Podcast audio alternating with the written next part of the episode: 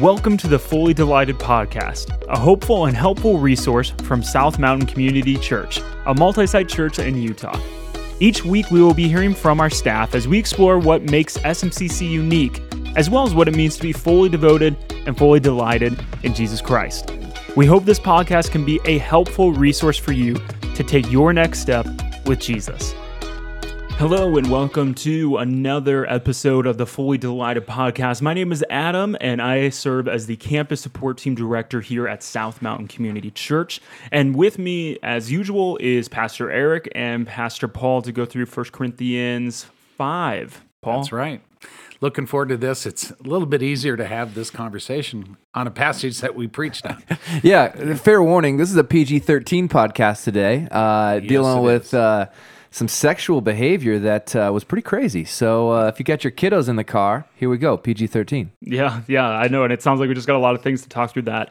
Um, you know, we want to provide clarity to. We want to make sure that as people are listening to this, they're getting a little bit more context and we're making sure, even more so than we can do on a Sunday, make sure we really just pin that down. I feel like today we're going to uh, give you some of the things that didn't make it into the sermon. Yeah, Like in a sense. got yep. got uh, edited out. Yep, I once heard somebody say, and I think it's true, a great sermon is all about what you take out. When you try to do too much, people get lost, get overwhelmed. This is a chance to talk about those things that uh, we didn't have time to cover. For sure. Think of this as the director's cut. There you go. Yeah. So let's go ahead and jump into 1 Corinthians 5. As usual, we're reading out of the New International Version, the NIV. And I'll go ahead and start in chapter 5, verses 1 through 5. It is actually reported that there is sexual immorality among you, and of a kind that even pagans do not tolerate. Wow. A man is sleeping with his father's wife, and you are proud. Shouldn't you rather have gone into mourning and have put out of your fellowship the man who has been doing this? For my part, even though I am not physically present, I am with you in spirit. As one who is present with you in this way, I have already passed judgment in the name of the Lord Jesus on the one who has been doing this. So when you are assembled and I am with you in spirit, and the power of our Lord Jesus is present, hand this man over to Satan for the destruction of the flesh, so that his spirit may be saved on the day of the Lord. Wow. Yeah, this is a fun, fun passage. I'm, as I'm reading through this, Take it away, guys. There's a lot of there's a lot of buzzwords in here that we need to address. Judgment, okay, our culture is uh, allergic to that word. Uh, if you were in an honor shame culture, you love judgment. It's how you got by. Um, we hate that word, so this is weird. Hand him over to Satan for the flesh. Okay, Wow. that's strong. Disfellowship is the theme that seems to be emerging here, and in Utah religious culture, disfellowship is um, something I bet some listeners have experienced, and so we got to Sure, sure. unpack that. Then you got all the sex stuff. You got the pagan worldview. Paul, where should we begin? Yeah, I think let's define what the problem was. So the problem isn't actually, I mean, it's just a a uh, symptom of the problem that there's this young guy having sex with his stepmother. Okay, that should not happen. And evidently, he's calling himself a Christian. She's mm-hmm. not calling herself a Christian Right. Okay. because she's not involved in the discipline. Mm-hmm. But the real problem is the tolerance. Yes. That they're proud of the way that they just kind of wink at this sin and hey, Yeah. at least, you know, I hope I hope you're doing well, brother. and uh, I hope that works out for you, having sex with your stepmother. I don't know what they were saying to the guy, but they were somehow proud of Cheering their- for him or something? Yeah, cheering for him. you know what's so what's so interesting is that um, in our culture today, uh, we are very well aware that people at the top can be untouchable at times, and I'm going to imagine this guy might have been at the top of culture, and this is why no one would confront him. Right. He was wealthy, uh, he had power. And uh, they probably felt like they couldn't they couldn't address it. And um, by the way, in the first century world, you didn't need consent to sleep with somebody. You know what I mean? It was a very strange world. But even the pagans, which is by the way a worldview outside of a of a Christian worldview, it's not a derogatory term. It's your a different worldview. Even they knew that was a problem. Yeah. They- They didn't tolerate it in their culture. Right. They tol- but what the point I'm making is they tolerated nearly everything else. Nearly everything Yeah, else. yeah. Yes. I mean, rape was tolerated. This is a step in too their far. culture. Yes, this, and even this is out of bounds. So this is like the extreme of the extreme, and um, so yeah, I think he was maybe untouchable in some ways, and that's why they allowed it to keep going. Um, it was reported. That means someone left the church in Corinth, came to Paul, probably someone from Chloe's household. We read that earlier, and uh, said, "Paul, you're not going to believe this." Right. Right, right. And yeah. so he talks about you should have put this person out of fellowship. And you know, this handing over to Satan is is a is another way to say that. okay. And it's not literal. Here Satan, here is this guy. mm-hmm. But basically, here is the world. Mm-hmm. You're acting like you're like you love the world. Oh. Here, have at it. Right. But you're not going to do that with in our fellowship. Mm-hmm. And so basically, we're going to let you feel the pain of that worldview Mm-hmm. and of your actions. Mhm. We're here for when that um, kind of comes full circle, and that was demonstrated in Second Corinthians. Yeah. and and the Apostle Paul said, reach out to this guy, make sure that Satan doesn't get a foothold in his life. I mean, he has suffered long enough. Let's make sure everybody. Uh, is on the same page here. He is to be accepted back in if he repents of his sin. Mm-hmm. So don't put your foot on his neck and keep it there. Yeah. But right now, this is something to get his attention. Mm-hmm. Yeah. Now, I think there's, you know, if you're listening to this and you're like, I've been in churches that like did this church discipline thing and it got weird, you know, I think there's a couple things to keep in mind with this passage. Number one, um, you need to ask people to leave who are toxic. And I think his sexual sin could spread like cancer. And the apostle Paul's saying you got to cut you got to literally get rid of that cancer. It's going to be toxic and it has to stop because it's going to hurt other Jesus followers. It's going to hurt the reputation of our church. And at the end of the day, it's going to hurt the reputation of Jesus. And if those three things are still in play today, at SMCC, we're going to have hard conversations because we love people too much to uh, refuse to have hard conversations about toxic behavior. And so it's a it's a pretty fine balance here. Doing this with this sinning brother is actually a demonstration of love for him. Mm-hmm. People don't look at it that way, Right. But sometimes grace and truth requires some pretty firm uh, consequences and firm boundaries. Yeah. like you're free to do whatever you want. You're just not free to do it here. Yeah. Yeah. Right. Now, one of the reasons that um, excommunication um, can be so harsh and harmful in certain religious circles is that you're actually cutting them off from forgiveness or grace because you have to go through the church to get to God. At SMCC, you don't have to go through a person to get to God. The mm. church doesn't hold the keys to your salvation. And so this is more of a natural consequence, boundaries that make a point Right. rather Yeah. than cutting somebody off from God's love and mercy. And I think for some people, if you grew up in a super religious environment, this type of passage rubs you the wrong way because it's it's as if you're saying you're dead to God. That's not what's happening because the Sure, Corinthian church doesn't hold the keys to your access to grace. And Yeah. so that's a difference. It Right. really is. And it's important to note that we would never exercise any kind of church discipline or anything like that with Mhm. someone who has not said publicly, I am a Christian, I'm born again, I'm part of this church family, and I and I recognize that this is my church home and and others Mhm. would recognize that this is their church home. Yeah.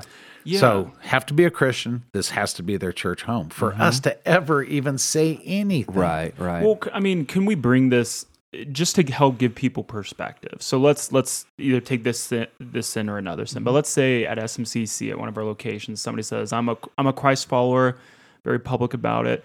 SMCC is my my church home." Probably a leader, you know, I'm, Yeah, maybe I'm a leader, serving, yep. I have influence. Yep. People, In some way, they've given us permission to hold them accountable. Yeah, and Some then, way. and then they are public and proud Mhm. Of Their sin. sleeping with let's just put let's just put skin uh, sleeping with their mo- mother-in-law is that what it was Stepmother. stepmother Yeah. yeah um yeah w- I mean, it would, it would be like uh, a singer on the stage who Right. has an amazing voice, leading people, singing, Jesus, you are everything, you're all I want.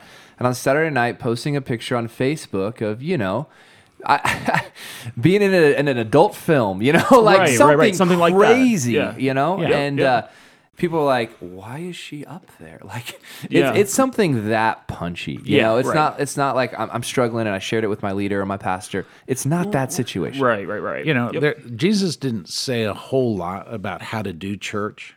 Mm. He just kind of gave us the concept and church has leaders and those leaders need to be accountable. The church represents Christ on the earth, things like that. Mm-hmm. But he got mm-hmm. very specific at one point in Matthew 18. He said, Now, if there's a sinning brother among you, go one on one, try to protect his dignity mm-hmm. by just having a conversation, ask some good questions, that sort of thing. If he mm-hmm. doesn't listen to you, take a friend, somebody who has influence in that person's life, and mm. see if you can get him to come around to mm-hmm. repent and be restored. If not, take it to the entire church. So, Yeah. this is not an Apostle Paul thing. This is a Jesus thing. Yeah, that's a good point. I've been thinking as I was studying this passage, um, because Paul's going to talk about judgment within the church, and I've been thinking about why the American in general in the West and the American church is so put off by judgment. And I was mm. thinking about that because in an honor shame culture, it was like, please judge me. I want to add up and I want to make you proud. I want to mm. please you. So mm-hmm. judge me and mm-hmm. see me as worthy. Yeah.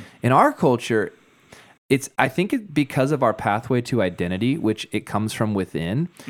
Judgment feels like a rejection of everything that we know, and I think it's because of the identity crisis that we have. And and so there's a reason that judgment is so off-putting in our culture, and um, I want us to just get over that a little bit. We we um for the modern person, who we are comes from within. But interestingly enough, we're desperate for the applause and praise of people, and so judgment is something that um, makes us sick. But uh, Paul says there's a good place for it. I like where you're going here because in our culture, you are what you do. And so your identity is tied with your your actions. And Christianity offers a great alternative to that. The gospel offers the ability to be defined by who Christ says you are Mm-hmm. instead of Yep. what your activity is. And so obviously um, this is devastating to somebody outside of the gospel. Mm, that's a great point. The gospel gives us permission to evaluate our behavior without that changing our value. Ooh, that's good. And, when that Jesus used the word judgment, he's talking about looking down on, Mm-hmm. basically, uh, it's an arrogance. It's a, boy, I would never do that type of thing.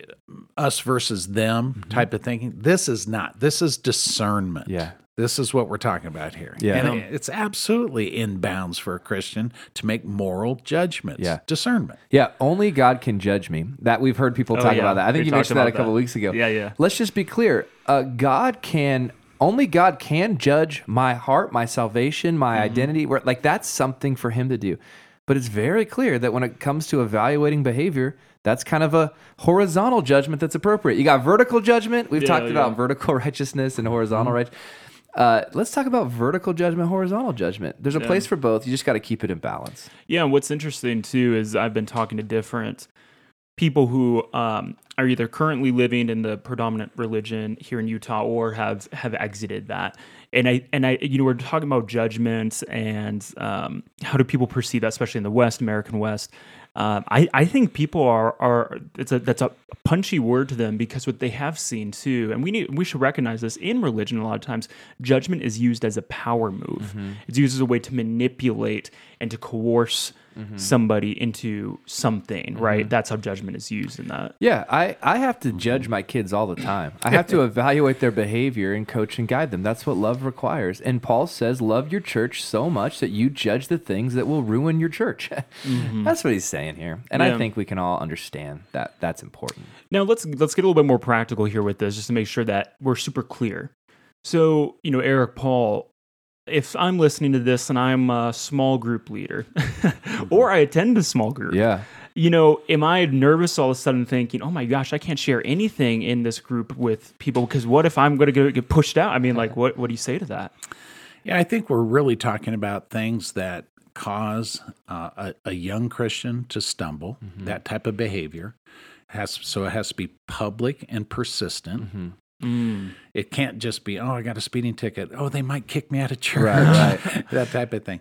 It has to be something that would cause a non Christian to turn away from the faith. Mm. Like you're publicly declaring that you are a Christian and you act like you're not. Mm-hmm. And so it, it hurts the reputation of Jesus Christ in the church Mm-hmm. also. And- Those are the things that Sure. In one of the small groups I was in, um, someone showed up drunk one time, and uh, that was a conversation. And if that were to continue to happen, Mm-hmm. that uh, person would not be able to come to small group. It's just because it hurts the experience for everybody else. It's confusing. It's Mm-hmm. awkward.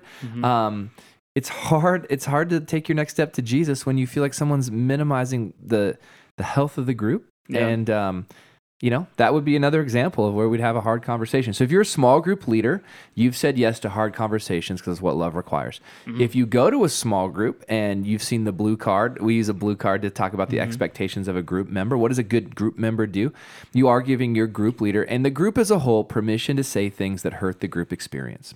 Mm. Yes, those two things are on the table if you go to a small group. Yeah, and then on the flip side, let's just go. Let's err on the side of clarity and, and the grace side. True, a lot of what we've been talking about is truth. You know, if I go to a small group, you know, hypothetically, and I'm talking about um, something that I'm struggling with, and I'm like, I just like I I don't know what to do. Like I know that I shouldn't be doing this, but you know, like what happens in a safe small group environment with that, or a men's group, or whatever.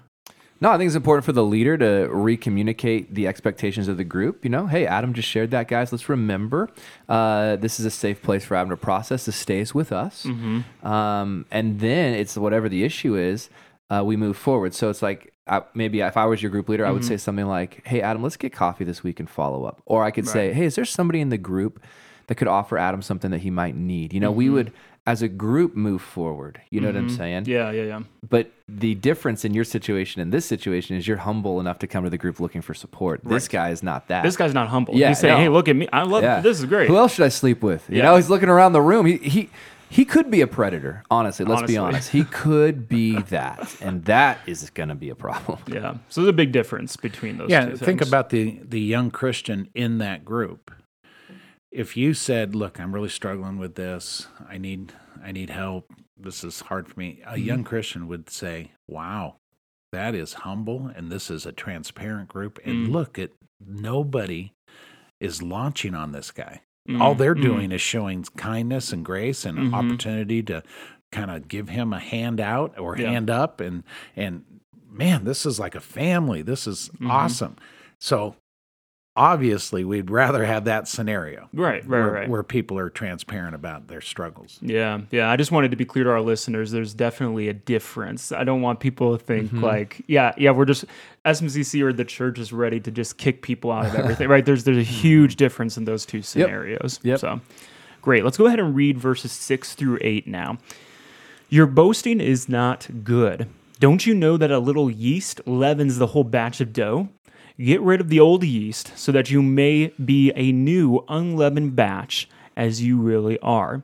For Christ, our Passover lamb, has been sacrificed. Therefore, let us keep the festival, not with the old bread leavened with malice and wickedness, but with the unleavened bread of sincerity and truth. I, I love this. I love this illustration, this metaphor. I think it's probably lost on some modern day readers. Yeah. He's taking them back to the Exodus. Now, this is what's so important. He could have taken them back to the law. He could have taken them back to don't sleep with your incest is wrong according to the law. Yeah. but he took Right, to right, the right. Exodus. He took him to redemption and grace. Um, the the Passover moment, and then he Mm. connects that to Jesus. He's he talks about he talks about this behave this metaphor. I think for a couple of reasons. One is he's he knows that this sin of this man could work its way through the church. All right, just like just like a little yeast can work its way through the dough, he's saying you have to stop this, otherwise it could become toxic, cancerous, it could spread, it could work its way through the church.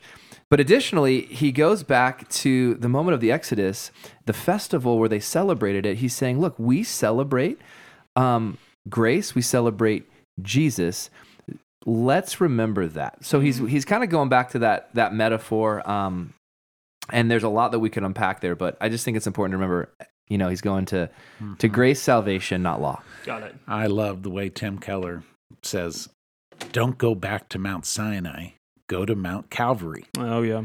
And and that's the contrast here. it is basically saying that we want you to be motivated by the kindness of Jesus Christ. That should Mm. bring you to repentance, not condemnation of the law. Mm, That's a lasting result Yeah. when you're convinced of the kindness of Jesus Christ. yeah. And and really this is genius on the apostle Paul's part because he knows that the only lasting motivation for righteousness is that relationship, that love relationship with Jesus Christ where you're so glad that he died for you.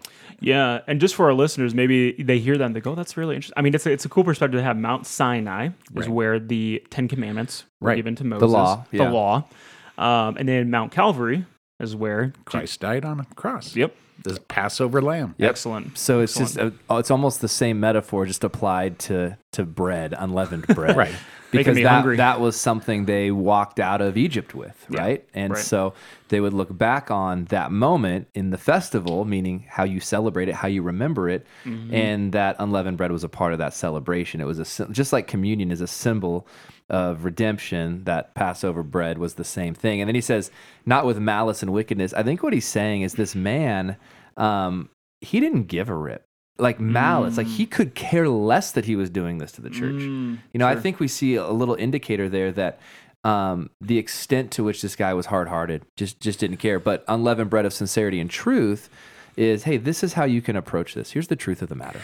It, it's it's basically uh, what your parents always said. They actually quoted First Corinthians, and they said, uh, you know, bad company corrupts good morals. Yeah. right. because it's like leaven that goes through this loaf, right? Uh, this wickedness, this this could go through the entire church if we did not deal with it in a decisive way. People could start to think, well, there really are no rules here. There is no right and wrong. Yeah, yeah. But good company corrupts bad morals. That's what I th- that's what I tried to tell my Reverse, kids. yeah. You know, if you can find some really f- good friends that do the right thing and Mm-hmm. believe what uh, you know believe well and maybe that could help too and so it works both ways we want sincerity and truth to go through the church you know Mm-hmm. like leaven goes through a loaf of bread we want it to spread everywhere Yeah, exactly. Adam, why don't you take us to the end of the passage then? Yeah, I'll go all the way. Uh, it's verse 9 through 13. I wrote to you in my letter not to associate with sexual immoral Oh, people. we need to pause right there. So this is the first letter we have to the Corinthians, but it, in our Bibles, but it wasn't Paul's first letter to Got them. it. He had written, he had written to them before, and um, you know he has to clear up something. I think they're misunderstanding him. He says. I wrote to you not to associate with sexually immoral people. Not at all me and the people of this world. You know, they're mm. thinking, oh, they're all bad out there. Let's get away from them. He's like, that's mm. not what I meant, you guys. So he's just clearing it up. Okay, yeah. So he's giving clarification. So Yeah. let me let me kind of read this in whole, make sure that this makes sense. I wrote to you in my letter not to associate with immor- with sexually immoral people, not at all meaning the people of this world who are immoral, or the greedy and swindlers or idolaters. In that case, you would have to leave this world. He's wow, very sarcastic. There. He's like, duh. Yeah, you're going to have to hang out with people like that. Yes. You are people like that. Yes. So he says, But now I am writing to you that you must not associate with anyone who claims to be a brother or sister, but is sexually immoral or greedy, or an idolater, a slanderer, a drunkard, or a slender. Do not even eat with such people. All right. So that's that's pretty clear too. You want me to just wrap this up? yeah too? go ahead What business is it of mine to judge those outside the church? Are you not to judge those inside? God will judge those outside. Expel the wicked person from among you. Wow, that's strong language. Expel them. Man, um, he goes back to Deuteronomy. He's like, look, this theme has been throughout the faith tradition of the Jewish person uh, anyway. So he goes back to that. Paul, we've always talked about belong before you believe. We can't expect non Christians to act like Christians. That's all built Right. out of this passage. Yeah. These passages, there's more of them in the New Testament talk about it. Um, the one thing that I wanted to draw our attention to, um, gosh, where was it? Well, oh, do not even eat with such people. Okay, this is what I wanted us to think. It's not like they're sending texts. Hey, you want to catch up at uh, IHOP for breakfast? No, I can't. My church said I, I shouldn't. Right. Eating meant so much more than it does now. Yeah. Um, in, in that society, sharing a meal, like it kind of is in other parts of our world, Yep. Meant a ton. Mm-hmm. It would be like saying, "I'm you and I'm I okay are, are good." Yes. Yeah. And so if you and they probably didn't live too far from each other. I bet they lived in the same on the same street. Mm-hmm. And it's like, look, if you're going to welcome this guy into your home, you're going to be communicating something. Mm. And so do not eat with him. And that was that was an important first century boundary Sure. so that he could understand this the the severity of his error in this behavior. So I think that's important to remember is what eating meant in the first century. Yeah. And I'd like to comment about, you know, trying to judge the people outside, you know, Yeah. the people in the world. The church historically has gotten this absolutely wrong. Mm. They've been lobbing moral bombs on the gay community and Uh, the yeah. gambling community and the you know you name it. Yeah. um and and basically the church has stood for condemnation of the world. That's not what we're supposed to stand for. We're supposed to uh, judge internally in terms like make moral judgments about our own behavior and accept the fact that people who are not part of us are acting normal, natural. This is who they are. It's supernatural what we're talking about in terms of Christ like behavior. Why should we ever expect them to be able to live like a Christian? Mm. They don't have the Holy Spirit inside of them. Right. They don't appreciate Christ and what he's done for them. All right. Don't be upset with them. They're doing what comes naturally. Sure. Right. Right. I kind of want to wrap up with a little uh, sobering reality here. Um, across the globe for centuries, churches have covered up sexual sin. Yes. Right. It breaks my heart. It breaks my heart when churches don't take it seriously. And in some cases, the people who are guilty of this are people I've looked up to. They've shaped my thinking, Yeah. and they've been severely evil in the way they've treated other people. Mm-hmm. And the church should have handled it years ago. Um, Yep. And I think if Paul were here today, he would not be looking to go, you know, picket downtown the, the parade or whatever. Mm-hmm. I think he would, it, it- you know, Oh, totally. he would be going to the. He'd go to the Vatican. Let's just. he'd be going to the Ravi Zachariases of the yeah, world Yeah. and saying the just the lack of accountability, your power hungry, your sexual perversion, Mm.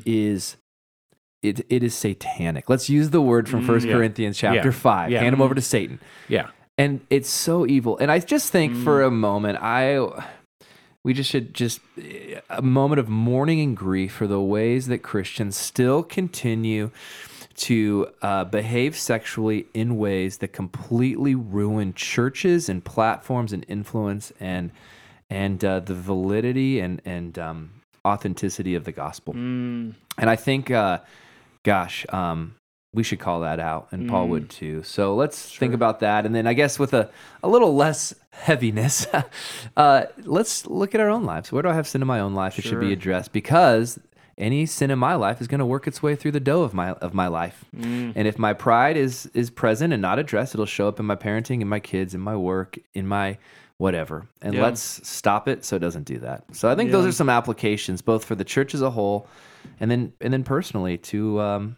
address the sin in our own lives. Mm, excellent. Well, thanks, guys, for the clarity, the helpfulness of this discussion, and uh, yeah, just thank you for taking the time for this, uh, listeners. If you're here today and uh, just uh, uh, listening to this, uh, I'm I'm just so thankful that you're here and that we're able to provide this hopeful and helpful content. If you can do me a favor and just leave this podcast a review, that helps us out a ton. I was just looking at one from uh, just a, a, a week or two ago that somebody left. Um, and uh, the title of it was just what I was looking for. And they said, This is such a great podcast to help understand the Bible and how it still relates to life. Thank you. So please go ahead and do that if you haven't already. That's a free and easy way to help us out. Um, if you want to see some of our other podcasts that we offer as well, go to smccutah.org slash podcast, and you can find um, our, also our SMCC Messages podcast. We'd love for you to listen to that as well and leave a review on there. Thank you, and we will see you again next week. Thanks again for joining us for the Fully Delighted podcast. If you enjoyed this hopeful and helpful resource, we'd love to have you leave us a review or share an episode with a friend. For more information about SMCC, please visit us at our website at smccutah.org. Thank you for trusting us with your time, and we look forward to having you back again soon.